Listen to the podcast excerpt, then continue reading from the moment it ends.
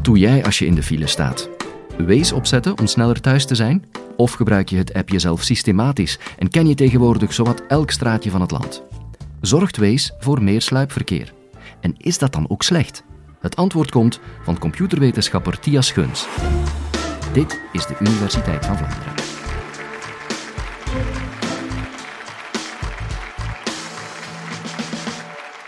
Navigatiesystemen. In de tijd van Mercator keken de mensen naar de sterren en gebruikten ze handgetekende kaarten. Vandaag de dag gebruiken wij digitale kaarten en gebruiken wij artificiële sterren, namelijk GPS-satellieten. Waze is zo een navigatiesysteem, maar het is veel slimmer dan de klassieke TomTom bijvoorbeeld. En dat is omdat het op je smartphone draait. Meer specifiek omdat het de mobiele internetverbinding van je telefoon gebruikt om constant updates te krijgen over de verkeerssituatie, over politiecontroles en zo meer. En je kan zelf ook informatie delen die naar het systeem gaat. En dat laat Waze toe om met zeer hoge accuraatheid te voorspellen wanneer je juist op je bestemming gaat aankomen en om de allersnelste route te berekenen om daar te geraken. Maar niet iedereen is tevreden van Waze. Want die allersnelste route die omzeilt de files en die gaat dus heel vaak langsheen de dorpen en de kleine wegetjes. Die zorgt dus voor sluipverkeer. En gegeven de populariteit van de app voor structureel sluipverkeer. Het is zelfs zo dat moest iedereen Waze gebruiken en er zou op een stukje weg een file ontstaan, dan zou het hele netwerk daar rond dichtslimmen. Van de grootste steenweg tot de kleinste dorpsweg. Maar hoe komt dat nu? Om dat beter te weten, moeten we iets meer weten over de technologie achter Waze. En die technologie is artificiële intelligentie. Ik weet het, als je dat hoort, dan denk je waarschijnlijk eerder aan robots of uh, sprekende toestellen enzovoort. Maar ook Waze gebruikt AI-technologie. Wat maakt Waze nu een vorm van artificiële intelligentie? Wel, het heeft twee belangrijke componenten en dat is redeneren en voorspellen. Ik leg het zo meteen uit, want het is belangrijk dat je weet dat artificiële intelligentiesystemen niet zomaar ontstaan. Er zijn eigenlijk drie specifieke fases waar doorheen moet gelopen worden. En elk van die drie komt overeen met een zeer gehyped woord, namelijk big data, machine learning en artificial intelligence. Laten we beginnen bij de eerste fase, de big data fase. In die fase groeit het besef dat, dat je beter de situatie zoals ze nu is moet begrijpen. En dus wordt er alle, alle vormen van informatie verzameld en gedigitaliseerd en lokaal opgeslagen. En dat laat u toe om op elk moment te weten wat de toestand is op dit moment. Net zoals Waze bijvoorbeeld op elk moment weet wat de toestand van het wegennetwerk is. De tweede fase is dan de machine learning fase. En in deze fase groeit eigenlijk het besef dat de data zoals ze vandaag is heel gelijkaardig is aan de data zoals ze gisteren was en aan de data zoals ze de dag ervoor was. Er zitten dus patronen in die data. En die patronen kunnen gebruikt worden door machine learning algoritmes om voorspellingen te maken over de nabije toekomst, over de situatie in het komende uur, komende dag enzovoort. En dus kan Waze zien op elk moment wat de reistijd is op alle stukken weg van het wegennetwerk. En dus kunnen zij zien dat de reissnelheid op een stukje weg bijvoorbeeld omlaag gaat, wat wil zeggen dat er file aan ontstaan is. Of kunnen ze zien dat de reissnelheid weer omhoog gaat, wat wil zeggen dat de file aan het oplossen is. En hoewel wij dus niets betalen om Waze te gebruiken, is de informatie die wij hen sturen wel effectief waardevol. Zo waardevol zelfs dat de radiostations Q-Music en Joe FM sinds kort hun reisinformatie kopen bij Waze rechtstreeks. Ook dat is de kracht van big data. De derde fase dan, dat is de artificiële intelligentiefase. En hierbij groeit het besef dat, dat je niet alleen eigenlijk een voorspelling wilt maken over de nabije toekomst, maar dat je een soort van what-if-analyse wilt kunnen doen. Je wilt dus kunnen redeneren van wat als ik dit zou doen, wat zijn dan de gevolgen gegeven de voorspellingen? En wat als ik dat zou doen, wat zouden dan de gevolgen zijn? En dat is nu eens exact wat alle succesvolle artificiële intelligentiesystemen vandaag doen. Zij redeneren over de voorspellingen. Neem bijvoorbeeld Waze. Ja? Laten we beginnen bij de eerste fase, de big data fase. Ja? Waar komt die informatie eigenlijk vandaan? Hoe komt het dat zij weten wat de toestand van het wegennetwerk is? Enerzijds kopen zij een stukje data van mobiliteitsproviders, maar voor een groot deel komt die data van de gebruiker zelf. Ja, want als jij Waze gebruikt, dan moeten zij weten waar je bent, anders kunnen ze niet zeggen dat je naar links moet gaan of naar rechts moet gaan. En dus stuurt jouw gsm jouw gps-locatie om de zoveel momenten door naar hun servers. En dus weten zij dat je op een bepaald moment hier was en dat je tien seconden later daar was en dat je dus ongeveer aan een snelheid reed van 50 km per uur. En dat weten zij van alle gebruikers over het hele netwerk. En al die data kunnen ze dus gebruiken om te berekenen wat de gemiddelde rijtijd is op elk stukje weg over het hele netwerk. En die informatie gebruiken ze dan bijvoorbeeld als ze zien dat de gemiddelde reistijd naar omlaag gaat, dan kunnen ze daaruit afleiden dat er file op dat stukje weg aan het ontstaan is. En als de gemiddelde reistijd weer omhoog gaat, dan zien ze dat de file weer aan het oplossen is. Dat was de big data fase. Ja? Maar er is ook de machine learning fase, de tweede fase dan. En in die tweede fase gebruiken ze dan de data van vandaag en de dagen ervoor om te voorspellen hoe het wegennetwerk er gaat uitzien over een uur, over een dag enzovoort. En dat kunnen bijvoorbeeld wij gebruiken om op voorhand onze trip accurater te plannen. Dat we kunnen zien hoe lang duurt het als ik over een uur naar huis vertrek. Maar Waze is veel meer dan dat en zit dus al in de artificiële intelligentiefase. En dat is ook wat het zo goed maakt. Want zij gaan niet voorspellen hoe het wegennetwerk eruit ziet en dan de hele route berekenen op basis van die volledige voorspelling van het netwerk. Nee.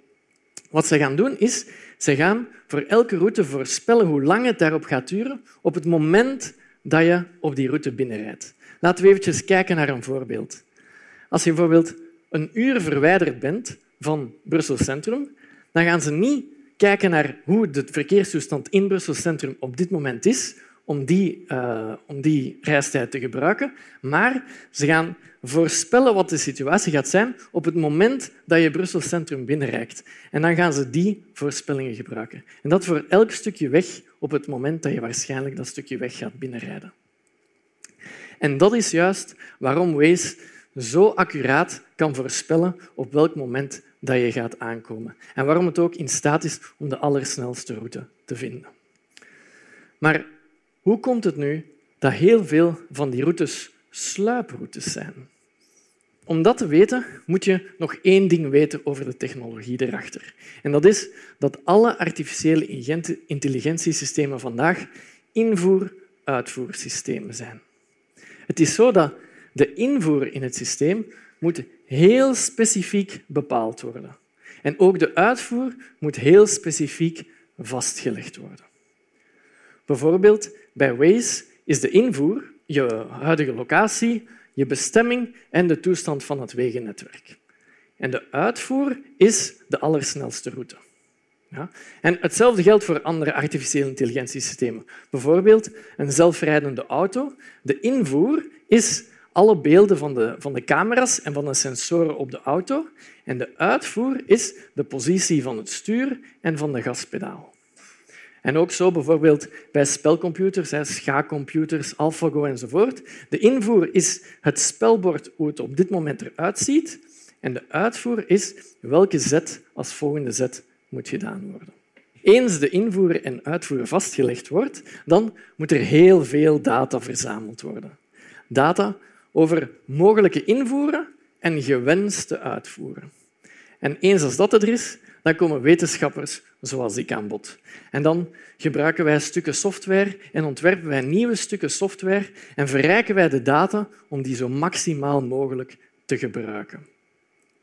Nu, dan vraagt u misschien af, die sluiproutes, komt dat omdat de software te goed is geworden? En Het is waar dat de software heel goed is, maar dat is niet het probleem. Het probleem is niet de uitvoer, het probleem is de invoer. En in het geval van Waze is de invoer het wegennetwerk. Maar dat is niet het wegennetwerk zoals dat wij ervaren, met snelwegen en dorpswegen. Nee, in Waze zijn invoer zit dat verschil niet. Als deel van zijn invoer ziet het geen onderscheid tussen een snelweg en een dorpsweg, omdat alle, alle wegen gelijkwaardig zijn. Ja?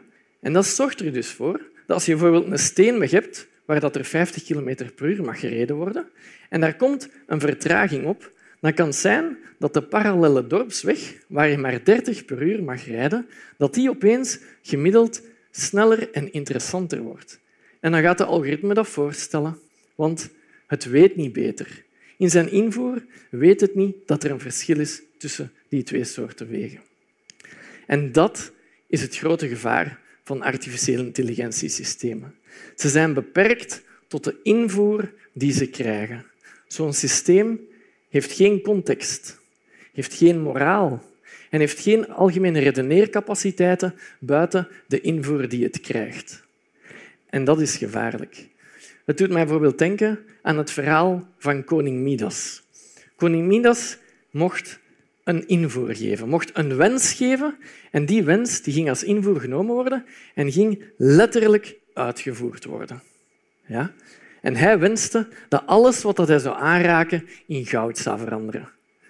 Maar hij had er niet bij nagedacht dat hij ook eten en drinken aanraakt en dat goud niet eetbaar is. Zijn valkuil is de valkuil van artificiële intelligentie. Hij had niet genoeg nagedacht over de invoer, zijn wens dus, die hij gegeven had en wat dat daar de gevolgen van waren. En zo ook moeten wij, als we artificiële intelligentiesystemen bouwen, voldoende stilstaan bij de invoer die we geven en wat dat daar mogelijke gevolgen van kunnen zijn. En vooral moeten we ingrijpen indien dat er onvoorziene gevolgen zijn. En dat is wat ik zo jammer vind aan het verhaal van Waze. Dat de Amerikaanse makers ervan niet willen inzien dat hun software eigenlijk voor maatschappelijk ongewenste situaties zorgt. Ja? Dat omwille van de keuzes die ze maken, dat er sluipverkeer is, structureel sluipverkeer. En het is zelfs zo dat steeds meer van onze dorpen en onze gemeenten zich genoodzaakt voelen om lokaal in te grijpen. Bijvoorbeeld om verkeersdrempels te installeren, waardoor dat de gemiddelde snelheid in een straat omlaag gaat en het dus minder interessant wordt voor het systeem om verkeer langs daar te sturen. Of ook nog om slimme camera's te gebruiken. En die slimme camera's, tijdens de spits, gaan die enkel de buurtbewoners toelaten. En alle andere chauffeurs gaan ze een boete geven. En in Waze wordt dat dan opgeslagen als een tijdelijke Ehm, een tijdelijke blokkage van de weg. Dus Waze gaat dan tijdelijk geen verkeer meer langs daar sturen en zo wordt die weg eigenlijk gespaard. Maar daar klopt toch iets niet, want eigenlijk ontstaat er dan een soort van oorlog tussen de slimme navigatiesystemen en de slimme camera's. Het ene systeem probeert zo goed mogelijk overal omheen te werken om zo snel mogelijk ergens aan te komen. En het andere systeem, de camera's dan, probeert zo selectief mogelijk in te grijpen om ongewenst verkeer tegen te houden. En dat is nu de tweede valkuil van artificiële intelligentie. Dat de zwaktes van de ene systeem andere systemen vereisen en dat wij als mens eigenlijk een speelbal tussen die systemen worden. Maar het hoeft zo niet te zijn. De vraag is wel, zorgt Wees nu voor meer sluipverkeer? En het antwoord is ja. Maar het antwoord is niet ja omwille van de software of omwille van het feit dat het artificiële intelligentie is, maar omwille keuze van de makers die ervoor kiezen om de weghierarchie niet in het systeem op te nemen. Maar het hoeft dus effectief niet zo te zijn. En de technologie zou er ook mee overweg kunnen, moest dat er wel aangegeven worden. En Heel gelijkaardige technologie kunnen we eigenlijk ook voor andere dingen gebruiken. Bijvoorbeeld om verkeerslichten beter op elkaar af te stemmen. Of om beter te kunnen inschatten wat het gevolg is van wegenwerken. En Het hoeft zelfs eigenlijk niet altijd over de auto te gaan, zoals het tegenwoordig meestal zo is. We kunnen gelijkaardige technologie ook gebruiken om het openbaar vervoer bijvoorbeeld meer voorrang te geven. Of om de aansluitingen tussen de trein, de tram, de metro, parkings, fietsen enzovoort uh, beter te maken. Alleen dat we op dat vlak nog in de big data fase zitten in ons onderzoek en dat we dus betere digitale kaarten nodig hebben vooraleer dat we daarmee verder kunnen gaan. Maar net zoals bij Waze kan het wel. Want de software wordt door mensen gemaakt en het is ook wij die beslissen wat voor invoer eraan gegeven wordt en wat dat de gewenste uitvoer is.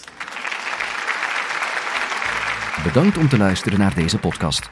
Hopelijk vond je het een interessant college en geef je ons ook een goede rating. Zin in meer Universiteit van Vlaanderen? Je kan ook langskomen bij de opnames. Meer info vind je hierover op onze website.